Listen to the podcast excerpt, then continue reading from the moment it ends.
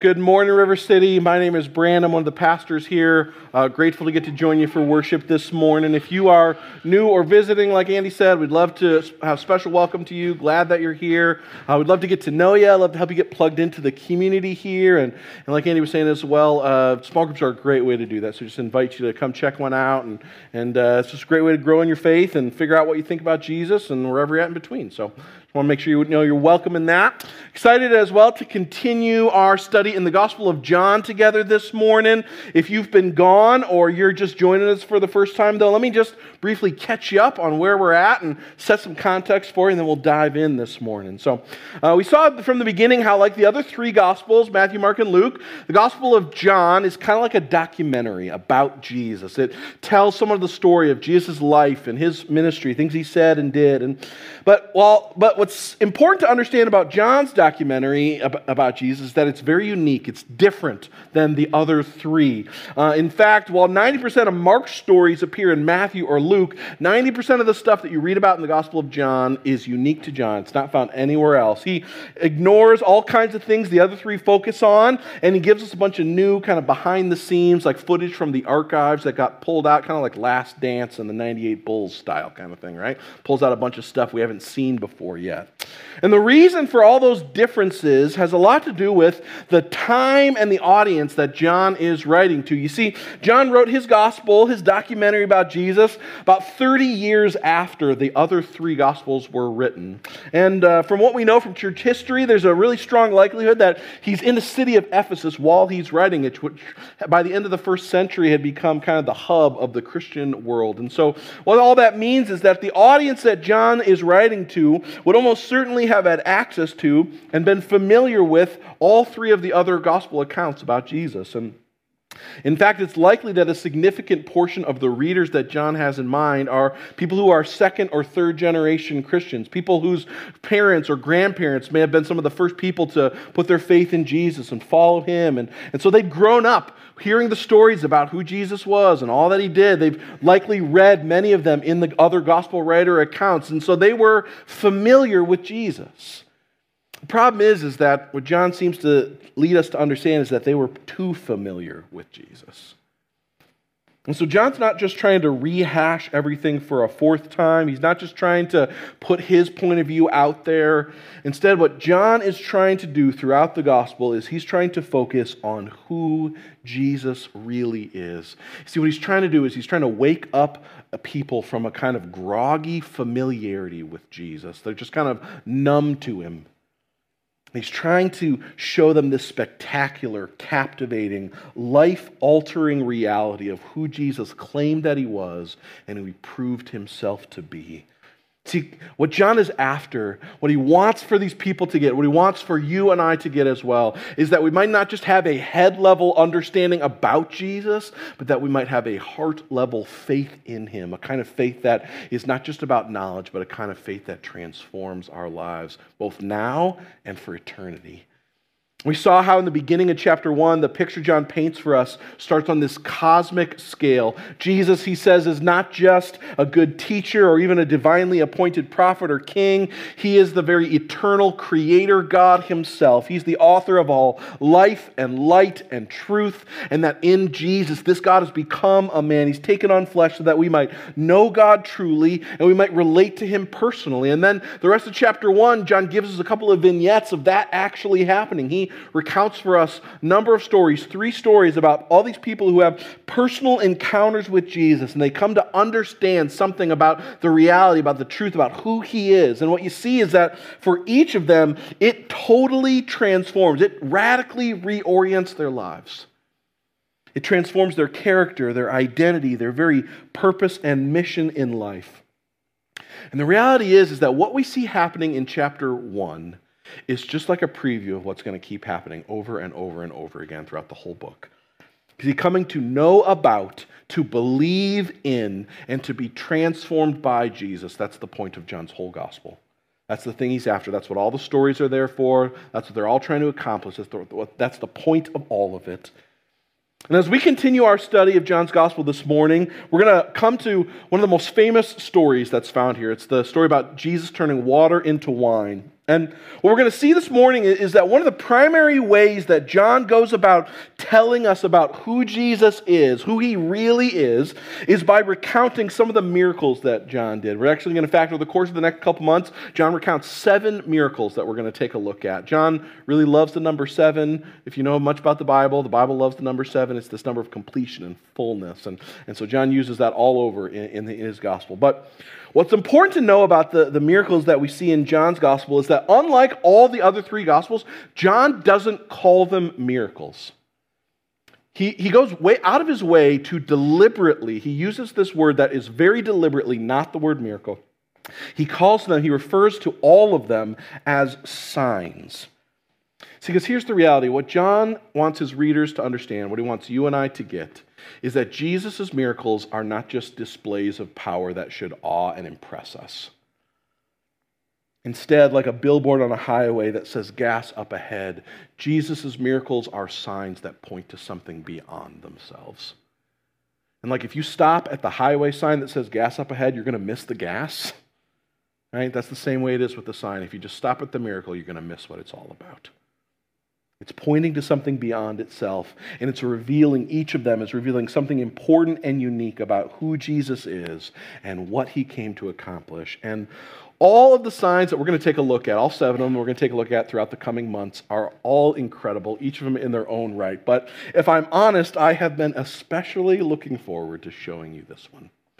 Um, I don't know about you, but I remember growing up reading this story and being wildly unimpressed. Like, okay, I guess if God can create the world, then it seems pretty obvious he could probably also turn water into wine. Doesn't seem like that big of a deal. Let's just move on, right? Like there's got to be something else going on here. Just what is what what's the point, right? And I remember exactly where I was I was leading, I was preparing to lead a Bible study when I was uh, working on campus with InterVarsity students, college students, a number of years ago. I was preparing a Bible study on this, and I remember exactly where I was when, for the first time, God, it was like a light bulb. God opened up my eyes to see the incredible reality about what Jesus is really showing us about himself here. And the truth is, I've just never gotten over it. And I cannot wait to show you what is here. Maybe for you, this passage, you have grown up with it and you're just like, what is the point? there's an incredible point, and I can't wait to show it to you. So, with that in mind, let me pray. We'll dive in. So good. So good. God, thanks so much for our time together this morning. We're grateful for it. We're grateful for you. Uh, God, my prayer is just like, God, I just want to do justice to who you are, what you're saying about yourself in the passage. God, it is so incredible and beautiful and glorious. And I'm just like worried that I'm just not going to do it justice because it's amazing. And so, God, I just humbly ask that you might speak through me this morning, that you might help us to see Jesus as captivating and incredible and just like altogether worthy of our worship. God, I cannot make that happen, but you can. And so, God, I ask that you might cause us to see Jesus for who he really is, that it would captivate our minds and our hearts and our attention, that it would draw us to worship you, that the way that we respond is just by being full of worship and marvel for you. Cause it to shape our lives and to cause us to be a people that live for you. And so we just need you for all of it, and we pray that uh, for our good and for your glory, you do it. Amen. Amen. Well, we're going to be in John chapter 2. Uh, starts in verse 1, reads this way On the third day, a wedding took place at Cana in Galilee. And Jesus' mother was there. And Jesus and his disciples had also been invited to the wedding. And when the wine was gone, Jesus' mother said to him, They have no more wine. Woman, why do you involve me? Jesus replied, My hour has not yet come. And his mother said to the servants, Do you do whatever he tells you? Nearby stood six stone water jars, the kind used by the Jews for ceremonial washing, each holding from 20 to 30 gallons. Jesus said to the servants, Fill the jars with water. So they filled them to the brim, and then, they told, and then he told them, Now draw some out and take it to the master of the banquet. And they did so. The master of the banquet tasted the water that had been turned into wine, and he didn't realize where it had come from, though the servants who had drawn the water knew. Then he called the bridegroom aside and he said, Everyone brings out the choice wine first and then the cheaper wine after the guests have had too much to drink, but you have saved the best until now. What Jesus did here in Cana of Galilee was the first of the signs through which he revealed his glory, and his disciples believed in him. All right, now, like I mentioned in the beginning, right, John tells us in verse 11 that this miracle that Jesus does, it's actually a sign, the first sign through which he reveals his glory. That, that word glory there in verse 11, it refers to God's infinite beauty and worth. John Piper puts it this way that God's glory is all the things about him that make him excellent and desirable and supremely valuable.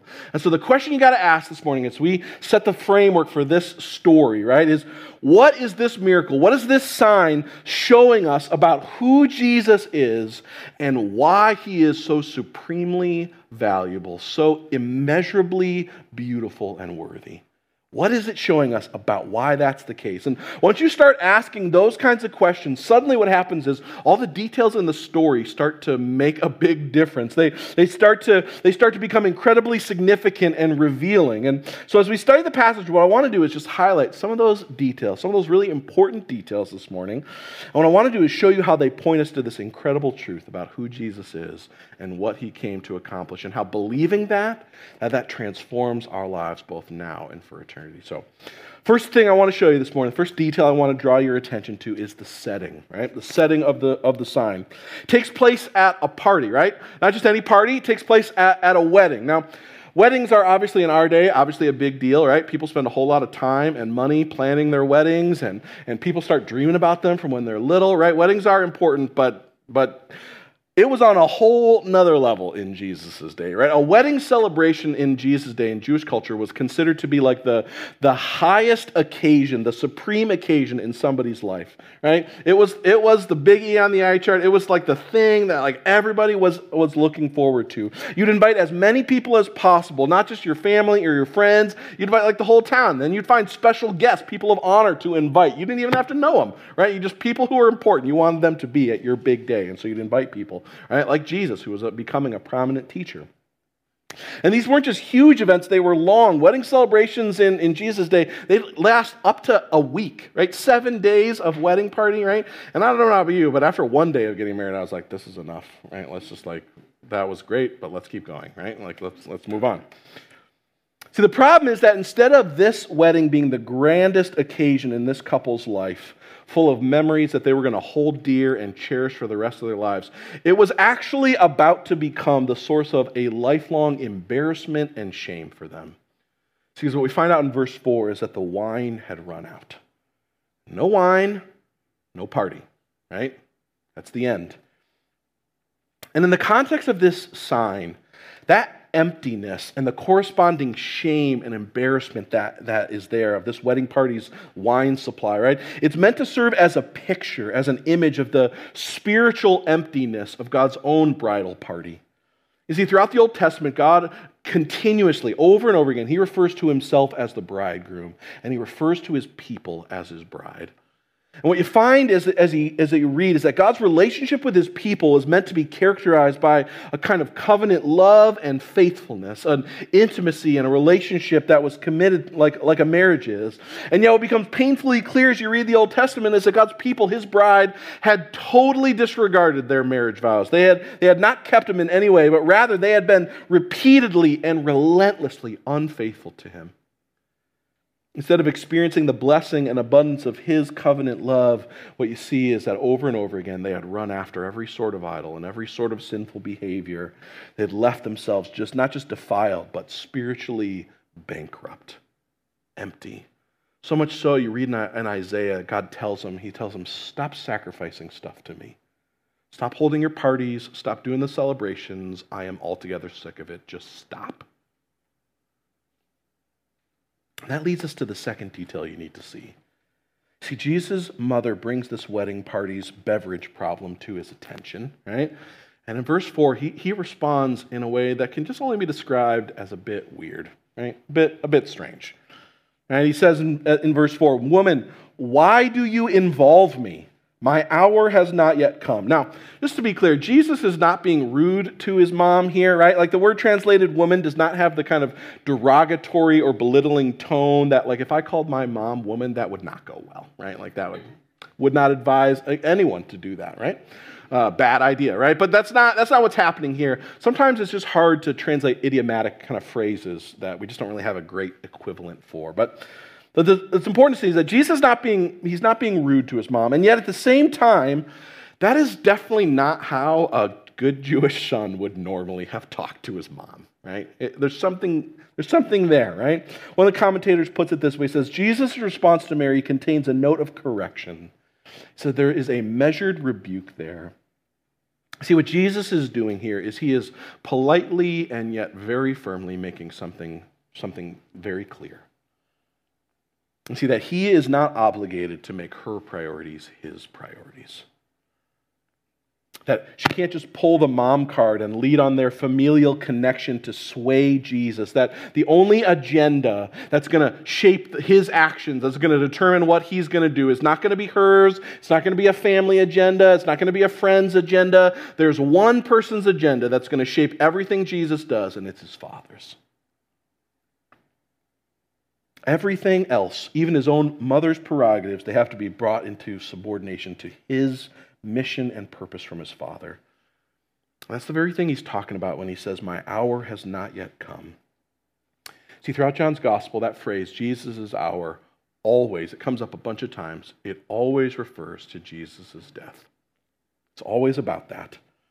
Like we saw John the Baptist proclaiming last week, Jesus is the Lamb of God who takes away the sins of the world, and he does that by sacrificing himself in our place. But the question is the real question is why does this wedding party's empty wine bottle issue? Why does that make Jesus think about his own death? Like, what, what, that just seems like an odd connection. What's going on there, right? Well, the answer goes back to that greater spiritual problem that their lack of wine represented and what Jesus was going to have to do to fix that greater problem. See, what Jesus is functionally saying to his mom is See, once I begin doing miracles, the road for that always ends at the cross. And once we start, that's where we're headed. That's always the end. It's the very reason I always came. And once we begin, that's where we're always going to his death. But he's not just saying that. He's not just referring to his impending death by using that phrase, his coming hour. He shows it as well to us through the way that he accomplishes the miracle itself. Now, I was telling you earlier about, right? Si- these things are signs, right? Just like you have to pay attention to the details on the highway signs that tell you what exit to get off of to get the gas, right? You got to pay attention to the details in the signs when John is talking about. The details are important, they matter. Right? And what John says is that, is that there's a very specific way that Jesus goes about performing this miracle. He could have just miraculously refilled the wine bottles, just recorked them, sent them back out, right? He could have just done like a Harry Potter thing, right, where the glasses just kind of fill back up from the bottom, right? He could have just done what, any of those options. Instead, what you see is that Jesus fills these very particular jars with water and then he transforms them into something new. See, John tells us that what Jesus does is he has these servants, they fill up these six huge stone water jars that were used by the Jews for ceremonial washing. And you just got to realize that detail is not in there for funsies. Right? John's trying to communicate something very important with that. See, before the Jews would enter the temple for worship, they would ceremonially wash themselves with water from jars like these. And that washing, it wasn't really about making them physically clean.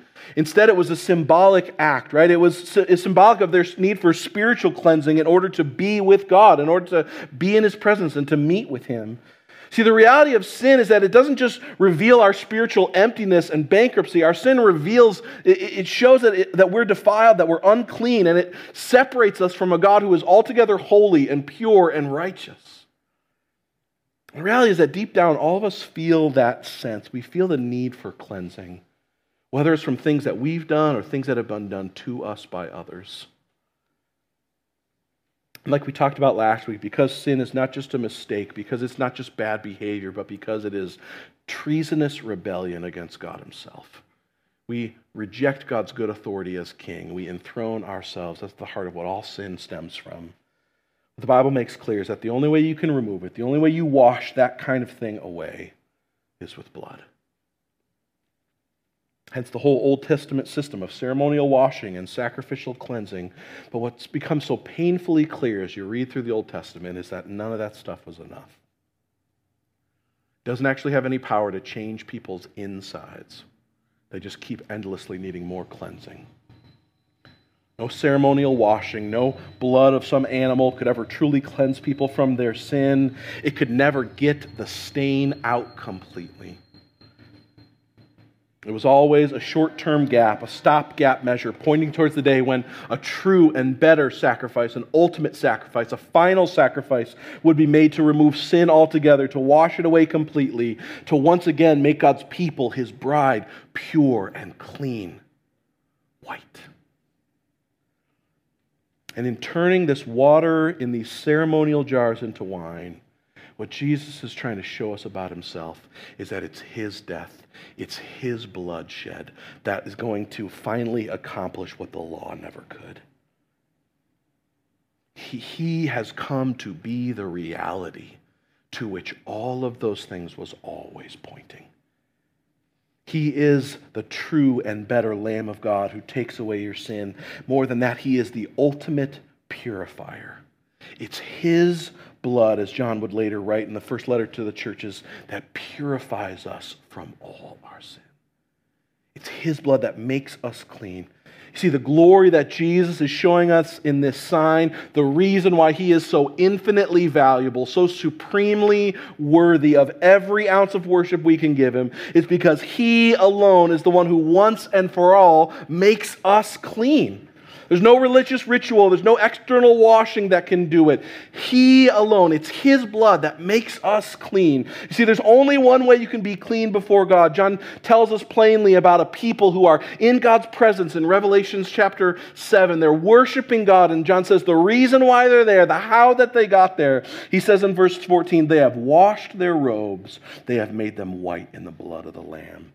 See, here's the reality. In the Bible, the thing that turns things white is the color red. It's Jesus' blood that makes things clean. There's another detail in that detail with the wine that you have to see.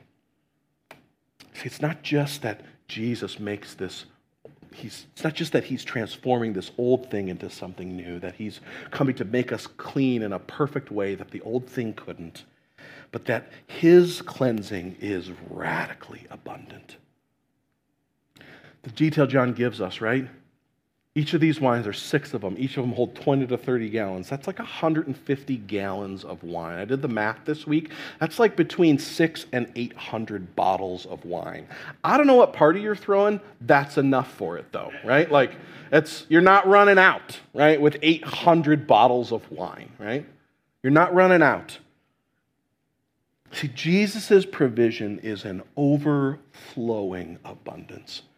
Here's the point See, your sin is not too much for him to cleanse.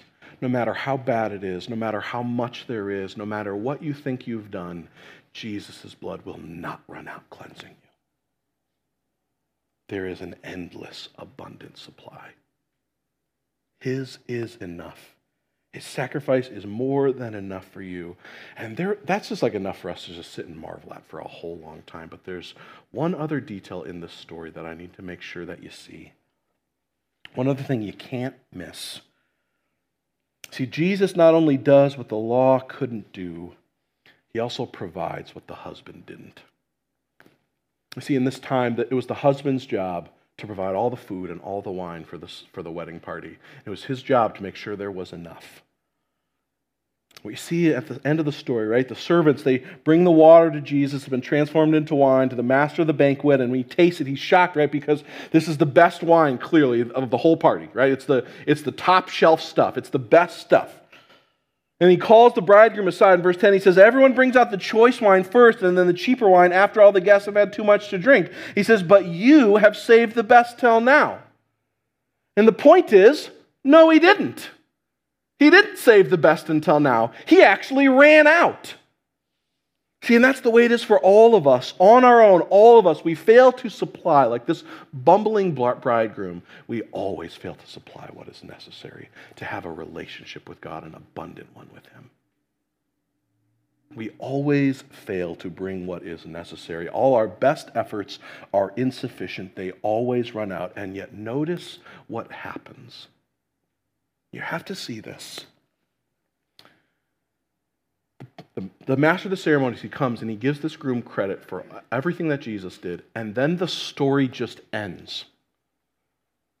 Right? You never hear from the bridegroom. You don't hear from Jesus. He doesn't step back into the story. He's not like, hey, spoiler alert, that's actually me. I'd like the credit for that, right? He just lets this idiot take credit for everything that he has done, right? Jesus lets this fool of a husband take all the credit for his radically abundant and sufficient work. Jesus does all of the work, and this fool gets all of the credit for doing it, right? And that is the reality. You have to see that's at the very heart of what it means to be a Christian. See, all too often what happens is we try to approach God on the basis of our own party planning efforts, right? We come to Him with our lives and we say, We've planned a lot and things are going, seem to be well, right? The party's going, right? Things are good, but we just need like a little bit more to kind of get ourselves over the hump. And, and we've been working really hard. Things seem to be going well. So, God, like, would you just like, you know, fill in the gaps and make it work? Like, I, I, brought enough to the table. What we fail to realize is that the, our wine ran out a long time ago, and we just never knew it. See, to believe in Jesus is to come to God saying, not just that I need a little bit extra to make it over the hump, but to say, I'm out. All the wine, everything I planned, it's done. It's spent, and the party's not over. I'm out, but Jesus isn't. He lived the life I should have lived, and he died the death that I deserved to die. And God, wash me in his blood. Make me clean. Fill my cup to overflowing, not because I deserve you to do it, but because Jesus did. God, give me credit for what Jesus has done. See, and here's the thing John wants to make clear Jesus is, he is altogether happy to let you take the credit for his work. He doesn't step in at the end of the story and make sure everyone knows that he's the one who provided the best wine. He lets this fool of a groom take credit for something he could never have accomplished. See, that's the beauty of what it means to believe and trust in Jesus. He isn't just the ultimate purifier, the lamb who takes away our sin and makes us clean. He is the true and better bridegroom who supplies what we never can. And he lets us take credit for his abundant provision. Now, here's the reality when by faith you wash your sin stained clothes in his blood shed for you on the cross, then you're not just made pure and clean. It's not just that you have a fresh start with God. It's that you are seen by him. You are you get credit for Jesus' perfectly lived life spread in your account. It's not just that your wedding clothes are white and clean and beautiful, but that you are radiant to him and like a husband who is waiting at the front of a wedding for his bride who steps through the doors. He sees you as beautiful, altogether glorious. Not because you made yourself that way, but because he did it for you on your behalf. It's grace on top of grace, just like we saw in, John, in the first, first few verses of the book. See, we're giving credit for Jesus' perfectly lived, abundant life so that you and I can finally enjoy the blessing and abundance of God's covenant love and faithfulness to his bride. And it's based on his fullness and the overflow from it, not yours.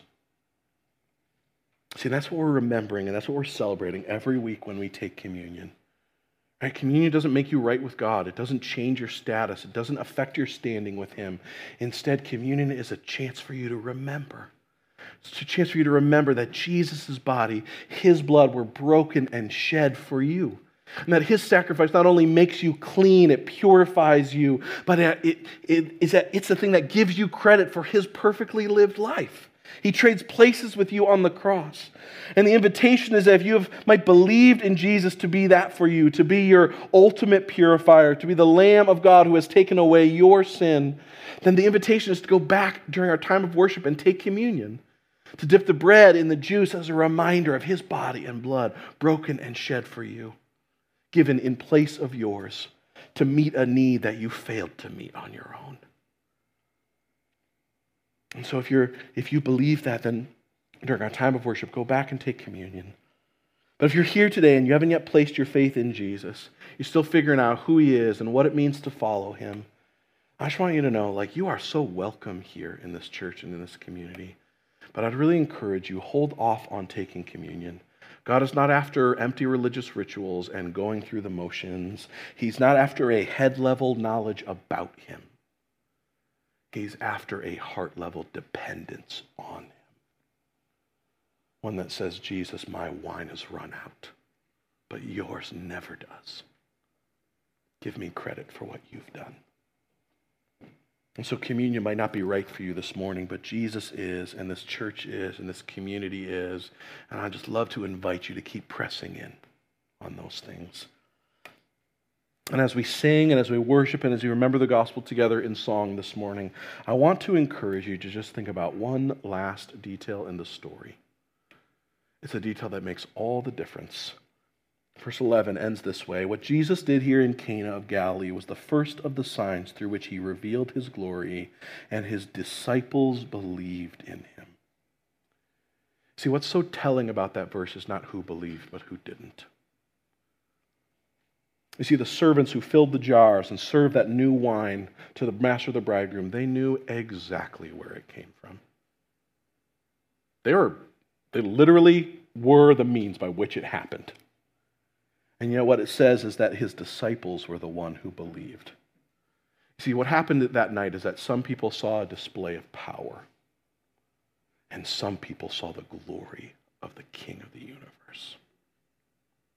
And that changes everything. You see, if you just see Jesus' power, then you might be impressed for a little bit, but what's going to happen is that you are still going to be in search of something to cleanse you.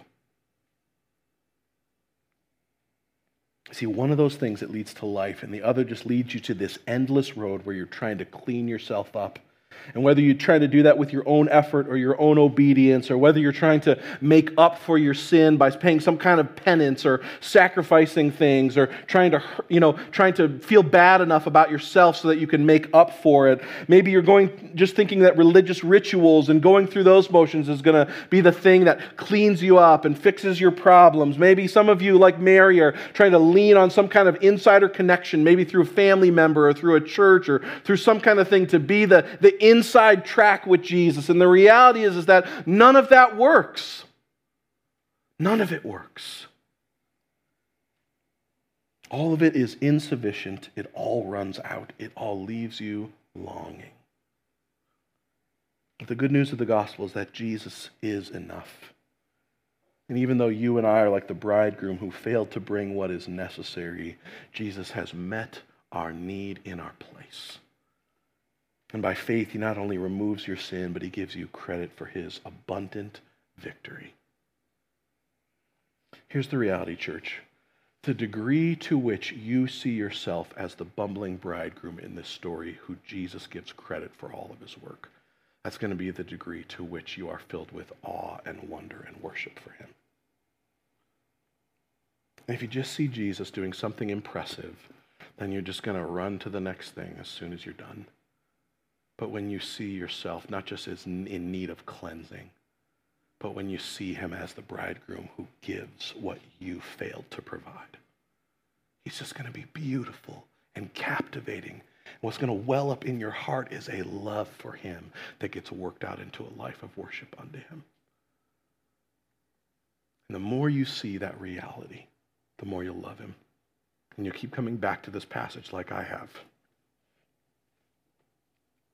Year after year. And it just gets better and better. See, Jesus is the ultimate purifier. He is the Lamb of God who takes away your sin and makes you clean. And he is the true and better bridegroom, the one who gives you credit for his abundant provision. And the invitation this morning is not just that you would know that here, but that you might increasingly believe it here. That it might not just be a head level information factoid, but it might be a heart captivating reality. Admit you're out of wine, take credit for his provision, and rest joyfully in him, both now and forever. Let's pray. Jesus, we are so grateful to get to come and worship you this morning. God, and there's just no way I could do justice to all that is here this morning, to the incredible reality of who you are, Jesus. God, but I pray humbly you might use this feeble sermon